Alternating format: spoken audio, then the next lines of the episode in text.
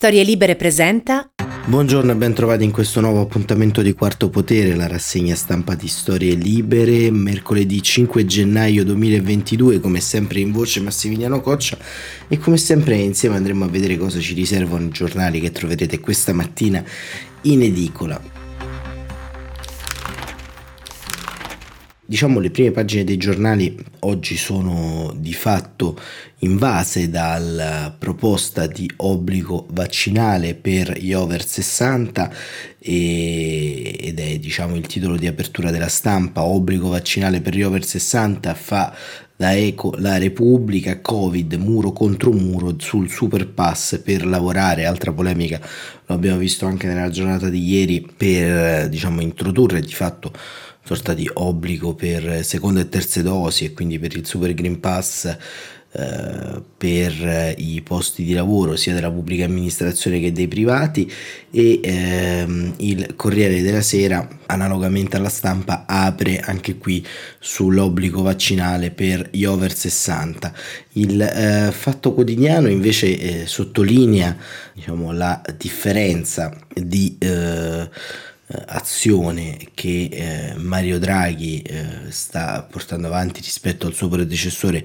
eh, Giuseppe Conte e eh, appunto pone l'accento il quotidiano diretto da Marco Travaglio su 259 morti che sono i morti ovviamente registrati nella giornata di ieri ma Draghi ignora i suoi scienziati eh, dati pessimi, ecco il verbale del CTS disatteso dal governo. E eh, la verità in tono polemico rispetto al eh, provvedimento appunto del Super Green Pass per i luoghi di lavoro pronti ad ammazzare il lavoro.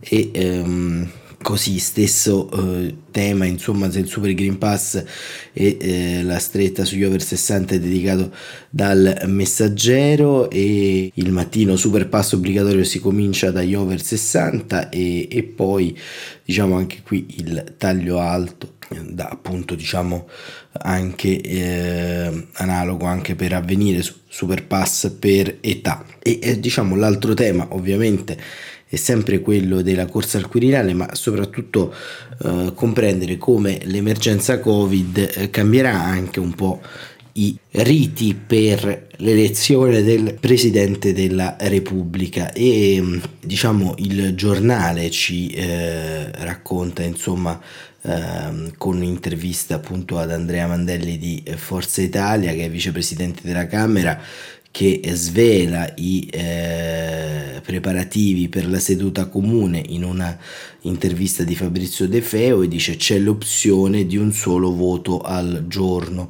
E, e, e De Feo um, scrive la variante Omicron è il convitato di pietra, l'ospite inatteso dell'elezione del nuovo capo dello Stato con i contagi che sforano ormai quota 170.000, è un picco della pandemia previsto da alcuni osservatori attorno a metà gennaio. Le votazioni per il successore di Sergio Mattarella, il cui inizio è fissato per il 24 gennaio, rischiano di essere un, fortemente influenzate dal fattore Covid.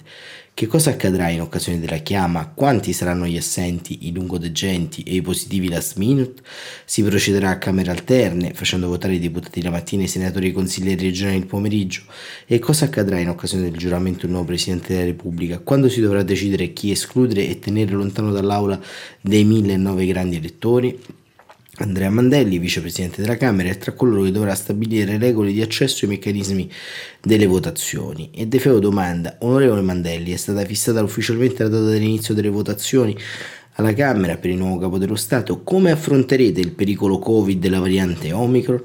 Dice, non è il primo voto in presenza che affrontiamo con il Covid. Nel corso della sessione di bilancio, ad esempio in aula alla Camera, hanno votato contemporaneamente a 500 deputati. Certamente sarà una situazione più delicata per via dell'elevato numero degli elettori, ma con un'organizzazione puntuale che preveda anche ricorso a scaglionamenti riusciremo a garantire una votazione che rispetti al contempo la rappresentatività in un voto così importante la tutela della salute. Esiste il rischio che le assenze possano influenzare l'esito del voto e danneggiare il valore della rappresentatività, come lei dice nell'elezione? E Mandelli risponde: Credo sia necessario attendere per avere un quadro delle assenze. Le norme per la quarantena da contatto con positivi sono già state cambiate e sono state meno restrittive. È presto per parlare di fattore Omicron in grado di cambiare il corso delle decisioni e delle votazioni. Esiste però il problema di assicurare il necessario distanziamento tra i grandi elettori. È plausibile prevedere la riduzione a una sola chiama e quindi a una sola votazione al giorno?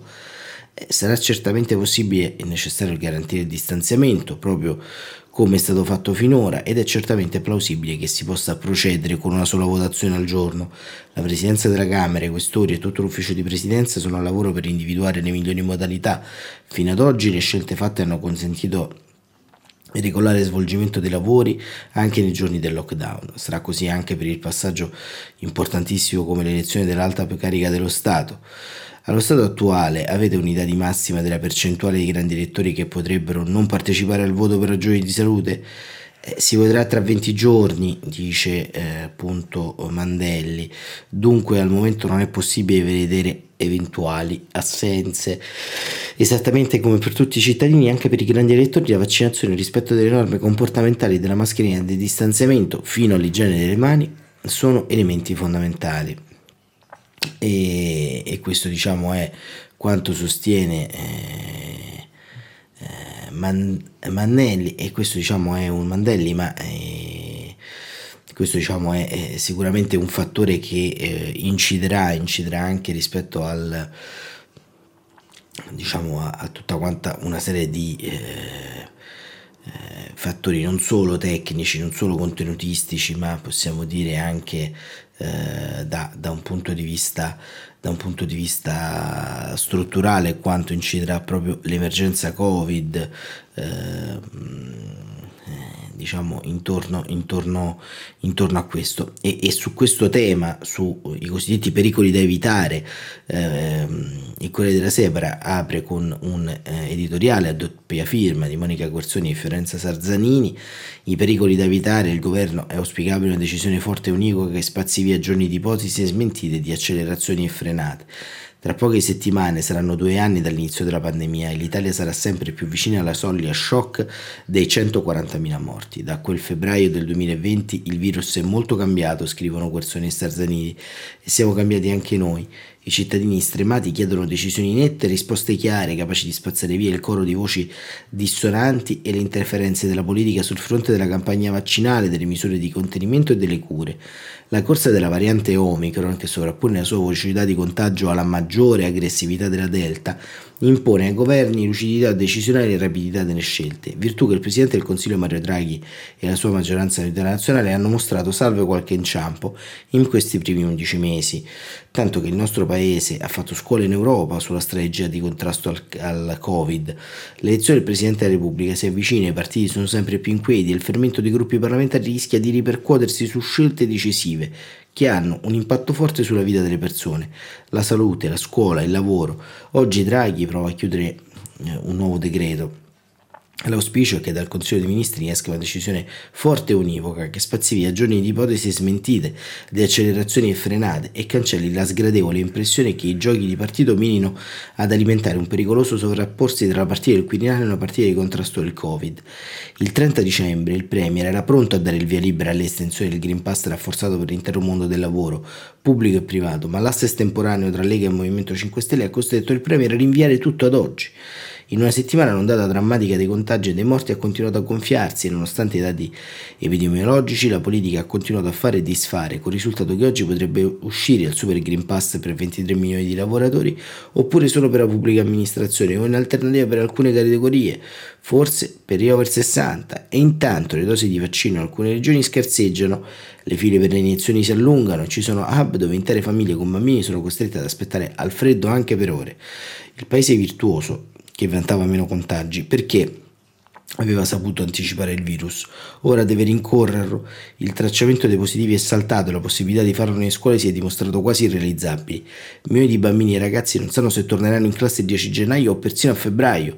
Come richiedono alcuni governatori. La maggior parte dei presidenti delle regioni ha mostrato grande capacità di gestione dell'emergenza e volontà di collaborazione con il governo, talvolta anche discostandosi dalla linea del proprio partito. La Lega, prima di tutto, è tutto un, un cortocircuito virtuoso che eh, deve essere coltivato. La pandemia torna, scrivono Querzioni e Sarzanini, a fare paura in tutto il mondo. Il rischio altissimo per l'Italia è anche che gli ospedali vadano in affanno, che si superi il livello critico delle terapie intensive e il pericolo che il governo deve evitare, così come bisogna scongiurare l'eventualità di dover chiudere alcune attività e settori produttivi. Gli studi dicono che la variante Omicron è meno aggressiva ma molto più contagiosa della Delta. In ogni famiglia c'è almeno una persona contagiata, alcuni hanno lievi sintomi. Eh, intanto circola ancora la Delta. Non si tratta di drammatizzare ma di fotografare la realtà. Una realtà, scrivono le giornaliste del Corriere della Sera, che fa i conti con chi ancora non si è vaccinato, soprattutto con chi è deciso che non lo farà mai. L'obbligo vaccinale poteva essere la strada più facile da percorrere, il governo avrebbe avuto l'appoggio di Confindustria e dei sindacati. Il presidente Draghi ha invece deciso una strada meno drastica, forse proprio per non prestare il fianco a chi ancora parla di dittatura sanitaria. Per tutelare chi invece ha accettato i suggerimenti degli esperti e ha voluto seguire la scienza è arrivato però il momento di decisioni semplici e chiare vanno trovate misure il più possibile eque e unanimi che tengono insieme l'intera maggioranza, scongiurino se possibile strappi e divisioni e mettano fine alla confusione e agli scontri politici sulla pelle delle persone.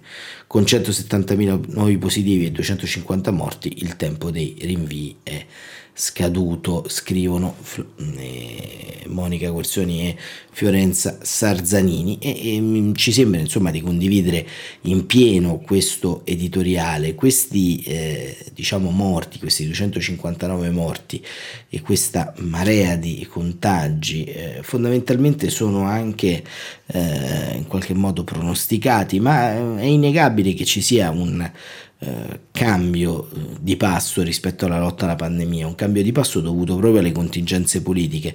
Non si può ovviamente eh, pensare che tutto quanto questo sia eh, in qualche modo un uh, tema che Mario Draghi può eludere proprio perché alla fine su Mario Draghi si sono riposte la diciamo eh, non solo la, spe- la, speranza, ma anche la, la capacità uh, da parte eh, eh, non solo del, del suo esecutivo, ma, ma, proprio della sua stessa persona, di riuscire a fare sintesi e superare eh, appunto il, le secche in cui erano in qualche modo eh, inondate, possiamo dire, eh, le varie eh, commissioni parlamentari, i, le varie cabine di regia.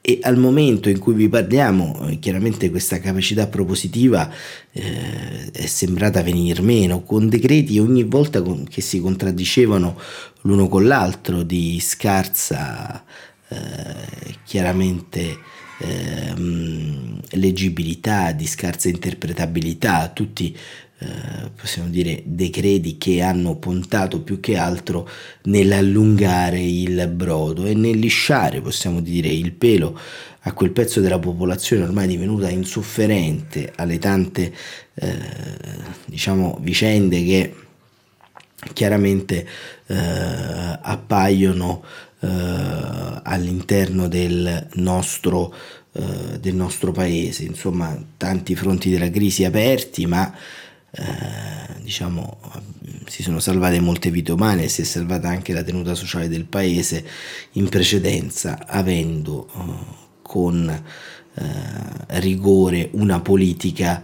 eh, diciamo anche alle volte impopolare sotto alcuni punti di vista, ma staremo a vedere perché ovviamente oggi è previsto un nuovo decreto, oggi si scioglieranno i nodi soprattutto relativi alla scuola, alla didattica a distanza, al eh, pericolo che appunto la riapertura delle scuole provochi un nuovo picco di contagi. E soprattutto su questo si gioca una partita mh, al fulmicotone perché da un lato eh, c'è l'innegabile eh, situazione derivante dall'immissione all'interno del circolo quotidiano di centinaia di migliaia di ragazzi, eh, ragazzi che per lo più sono in qualche modo poco controllabili, diciamoci la verità, insomma se un lavoratore ha una vita abbastanza ordinata, soprattutto ragazzi dei licei, delle scuole medie, diciamo si fa fatica a mantenere un tracciamento dei propri contatti e delle proprie relazioni, quindi il eh, vettore virus è certamente importante da questo punto di vista.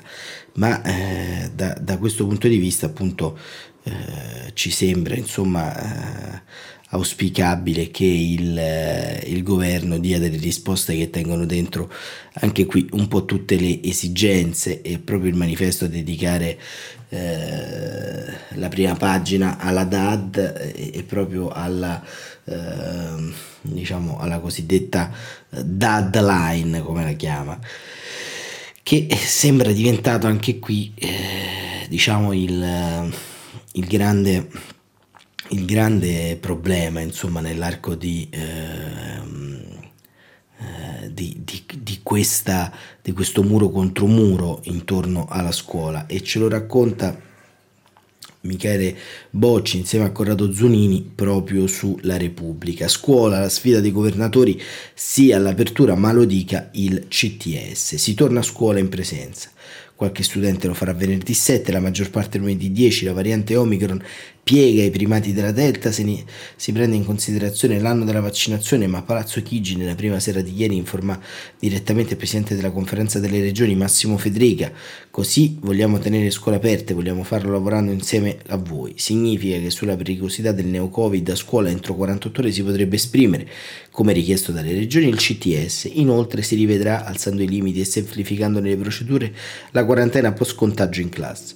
Il pomeriggio, che aveva anticipato il vertice dell'esecutivo Mario Draghi in cui la sede ha chiesto dati ai ministri Speranza Bianchi, Brunetta e al commissario Figliuolo pretendendo soluzioni per oggi. Aveva visto ruggito della regione Campania.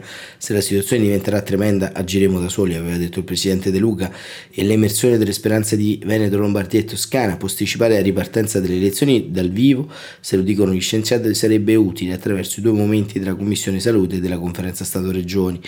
Ma l'esistenza di un decreto legge allo scorso agosto non dava possibilità di intervento alle amministrazioni locali. Con il colore bianco e giallo sulle singole regioni decide il governo e oggi nessuno è in arancione né tantomeno in rosso. I governatori, non riuscendo ad andare in DAD, hanno giocato allora la partita dei tamponi e della gestione della quarantena a scuola.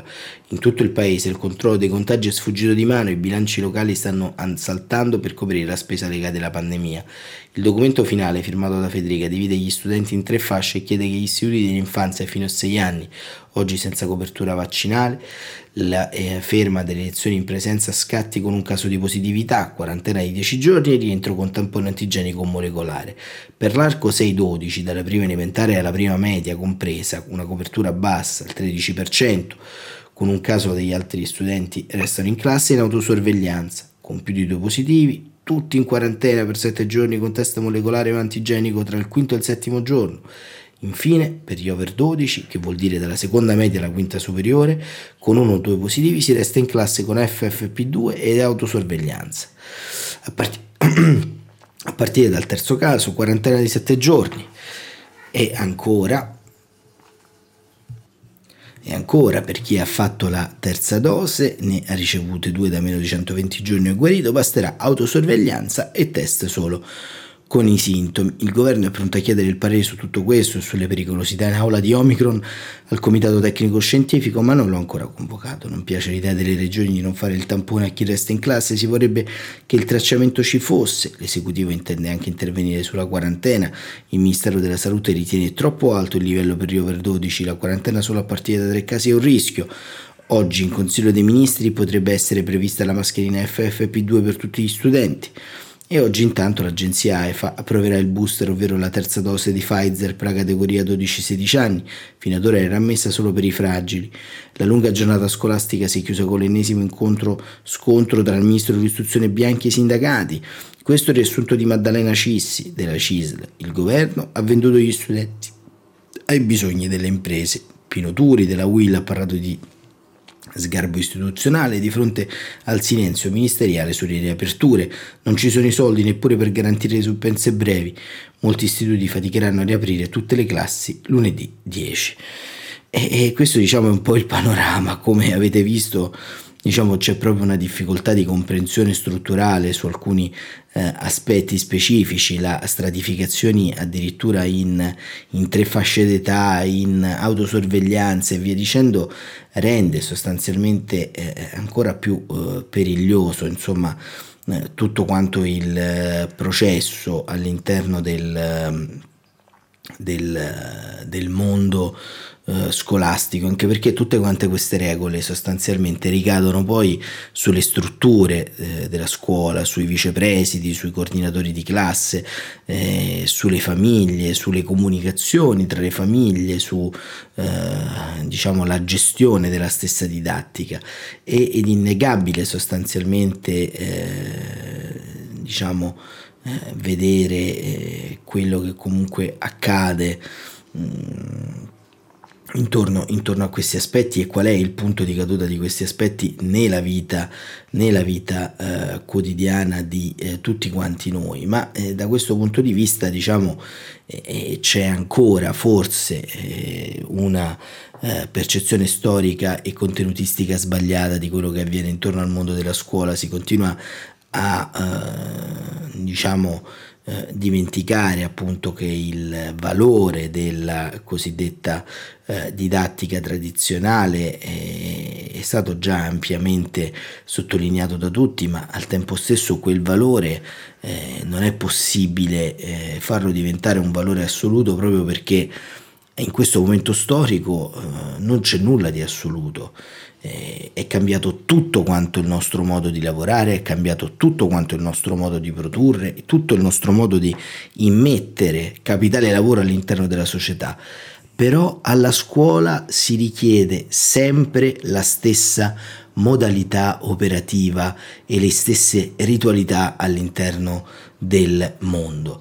Eh, e questo diciamo è davvero un problema, è innegabile che è chiaro la socialità per i bambini, ma per tutti noi è, è diciamo eh, la corazza prima per l'entrata all'interno della società, eh, la socialità eh, poi espansa negli adolescenti eh, e in tutte quante eh, le altre classi scolastiche la frequenza del mondo della scuola è un eh, pilastro, però in qualche modo eh, diciamo c'è sempre un risvolto di, eh, di, pietismo, di punto di non ritorno su questo aspetto.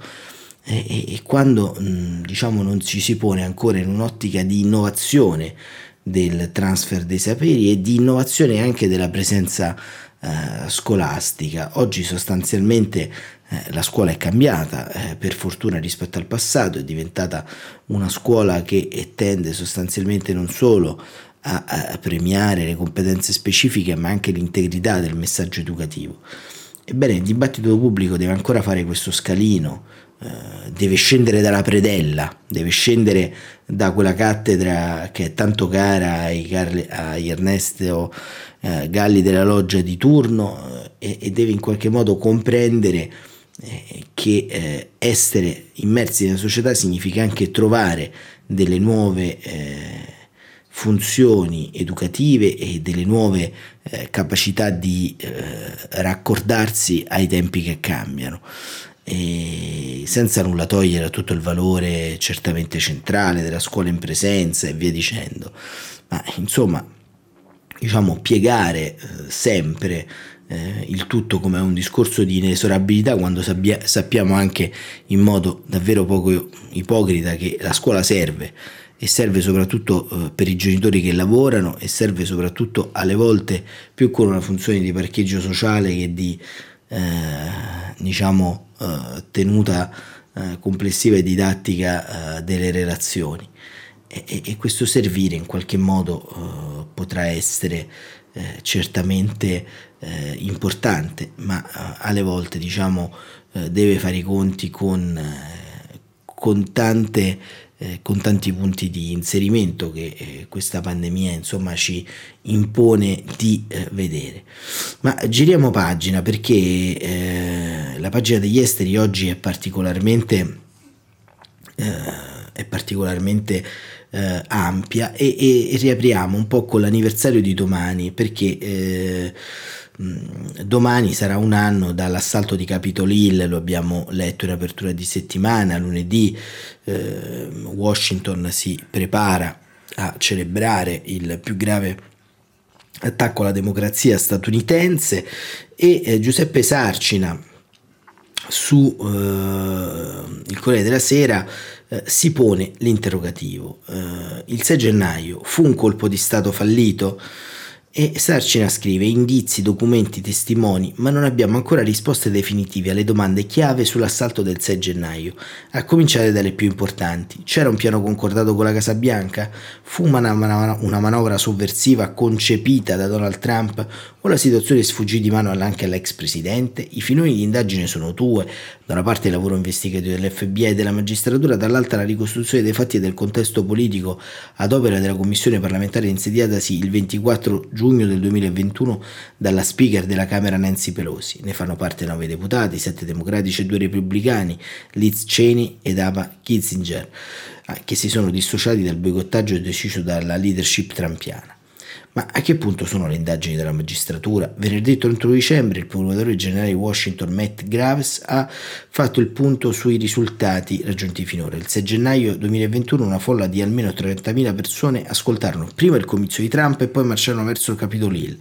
Possiamo riferire per esperienza diretta che tra i manifestanti c'era di tutto, sostenitori trampiani arrabbiati, ma anche innocui inquietanti gruppi organizzati, eh, attrezzati con elmetti, giubbotti antiproiettili, bastoni spray urticanti. L'FBI ha stimato che circa 2.000 militanti parteciparono attivamente all'assalto del congresso. L'attenzione si è concentrata su tre formazioni, Proud Boys, Oath Pierce e da ultimo uh, First Amendment Praetorian. I tumulti causarono la morte di un poliziotto e di quattro manifestanti. Ci sono state condanne, eh, si chiede Sarcina, il procuratore Graves ha precisato che al momento sono stati incriminati 725 individui con diverse accuse. Di questi 225 dovranno rispondere di aggressione o resistenza a pubblico ufficiale, 75 avevano con sé armi, potenti e letali, oltre 140 agenti furono feriti, circa 165 imputati si sono dichiarati colpevoli di vari reati, per il momento i tribunali hanno giudicato 70 31 sono in prigione, 18 di arresti domiciliari e 21 in libertà vigilata. Quali sono le complicità politiche? Il terzo punto. Oggi il ministro della giustizia Merrick Garland spiegherà pubblicamente come proseguirà l'inchiesta penale. Molto probabilmente ripeterà che i giudici andranno fino in fondo. In altre parole, verificheranno quali siano state le responsabilità di Trump, dei suoi ministri e dei suoi consiglieri. In parallelo si sta muovendo la commissione d'inchiesta della Camera che ha già raccolto la versione di 300 testimoni e esaminato 335.000 documenti. Nonostante le cause intentate dagli avvocati trampiani e il rifiuto di collaborare di personaggi come lo stratega Steve Bannon e l'ex capo dello staff della Casa Bianca, Mark Meadow, la commissione ha mobilitato 40 specialisti che stanno esplorando tre piste. I possibili collegamenti fra le frange più violente, gli organizzatori di comizi, il legame tra questi organizzatori sul campo e i consiglieri l'ex presidente, compresi i parlamentari, il ruolo della Casa Bianca, cioè di Trump e della sua famiglia e proprio sul ruolo di Trump eh, Sercina invece espone il quarto interrogativo, quale fu il ruolo di Trump? Ed eccoci al punto cruciale, tuttavia l'attività investigativa a un certo punto potrebbe bussare le porte eh, della residenza dell'ex presidente, Trump è sfuggito all'impeachment grazie al voto dei repubblicani al Senato il 13 febbraio, ma la ricostruzione dei fatti lascia pochi dubbi.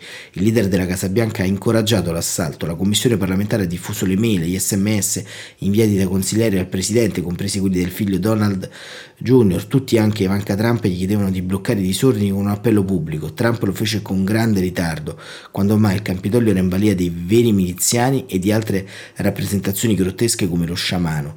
Gli aspetti da chiarire sono tanti, Trump per esempio ignorò per ore la richiesta che a un certo punto divenne una supplica di mandare rinforzi, la Commissione presenterà un rapporto finale nei prossimi mesi, è molto probabile che raccomanderà al Dipartimento di Giustizia di perseguire l'ex Presidente per aver ignorato il suo dovere numero uno, garantire la sicurezza delle istituzioni nazionali, tanto più che dopo il 6 gennaio continuò a vessare i funzionari statali per sorvettire il risultato elettorale. E questo diciamo è quanto eh, diciamo, avviene in, in, quel, in, in, quella parte di mondo e, e, e però Donald Trump, come ci racconta sempre Sarcina, ehm, non si pente parla ancora di grande furto delle elezioni perché scrive che negli ultimi giorni in un articolo di fondo il team digitale Donald Trump ha intensificato il già nutrito martellamento via mail ai fedelissimi. Sono tutte richieste di fondi accompagnate dalla promessa che il presidente è pronto a salvare ancora una volta l'America. Domani l'ex presidente terrà una conferenza stampa nella sua residenza di Mar-a-Lago in Florida, più o meno nello stesso momento in cui Biden e Kamala Harris promettendo al paese che faranno di tutto per difendere la democrazia. L'America Dunque tornerà indietro di un anno, o meglio scoprirà come ha scritto il gruppo dirigente del Times di non essersi mai mossa dal 6 gennaio 2021. Trump continua a tenere inchiodati i due schieramenti nelle rispettive trincee, basta scorrere i suoi messaggi che corrono sulla rete, anche se banditi da Twitter e Facebook, sono una traccia del suo atteso discorso, il grande furto delle elezioni. John Biden sta mandando in rovina la nazione, solo il movimento dei patrioti, cioè dei trampiani, possono rimediare. The Donald dunque riproporrà quelle teorie cospirative tanto false quanto popolari tra il suo elettorato. La sua uscita potrebbe anche eh, rivelare a che punto sia arrivato il percorso verso la di vincere il 2024. A Washington nessuno dubita che Trump si ricandiderà alle primarie, solo i magistrati potrebbero impedirlo. L'ex presidente sta attrettandosi per una lunga e urticante campagna elettorale, avrebbe messo insieme 1,2 miliardi di dollari per finanziare la sua piattaforma social e sta appoggiando una serie di fedelissime per elezioni di midterm. A breve riprenderà i comizi, appuntamento in Arizona. E, e questo diciamo è quanto appunto ci eh, racconta insomma eh, Giuseppe Sarcina dagli Stati Uniti e arriva anche proprio dagli Stati Uniti eh, l'archiviazione dell'accusa di molestie sessuali eh, per il governatore eh, democratico di New York Andrew Cuomo eh, ne dà conto, danno conto vari giornali, tra cui appunto il giornale, il procuratore distrettuale della contea di Albany ha annunciato che lascerà cadere l'accusa penale contro l'ex governatore di aver toccato con la forza una sua assistente nel 2020, eh, il cui nome non compare della denuncia ma che è identificabile in Britney Commisso, una delle assistenti di Cuomo.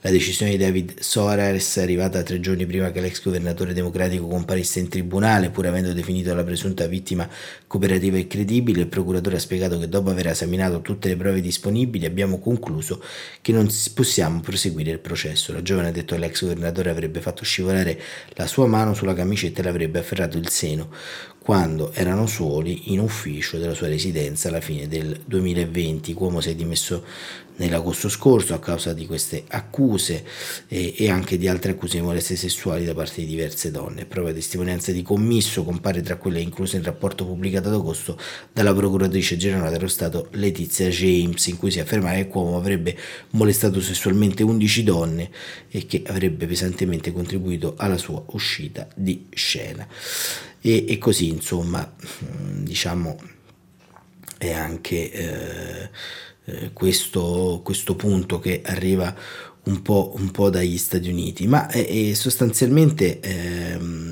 tutto quanto questo che ci riporta un anno fa, quindi eh, al punto di eh, caduta insomma ehm, di, eh, di, di, questa insomma ehm, da un punto di vista eh, pratico di, di Capitol Hill eh, ci mostra eh, quanto eh, siano in qualche modo vicine eh, le linee della crisi. Eh, l'impasse istituzionale che abbiamo letto, raccontata da Giuseppe Sarcina sul Corriere della Sera, che avvolge gli Stati Uniti da oltre un anno, è di fatto la stessa impasse istituzionale con toni eh, tenuti più a bada per via dell'emergenza Covid e per via anche di un arbitrato derivante dal eh, Quirinale eh, e dal governo Draghi e quanto sostanzialmente eh, assistiamo anche all'interno del nostro paese, trincee che sono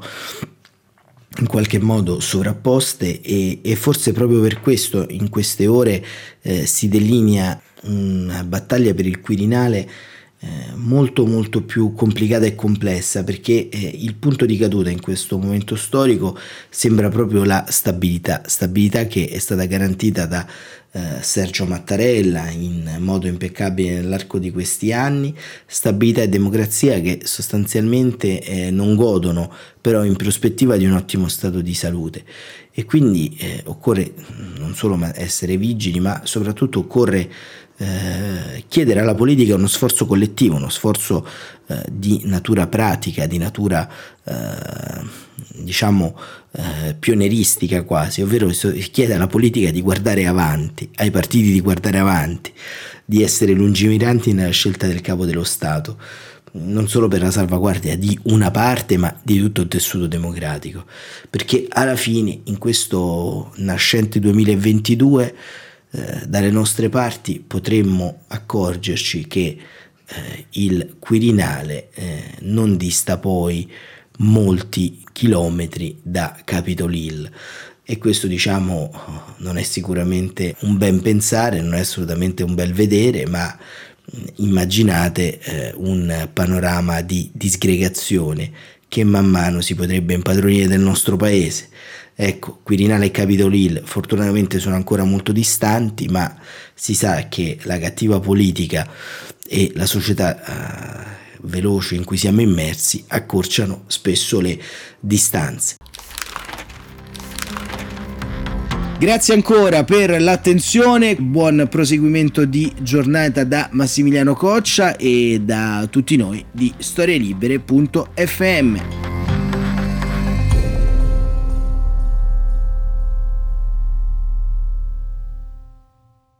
Una produzione storielibere.fm di Gianandrea Cerone e Rossana De Michele. Coordinamento editoriale Guido Guenci.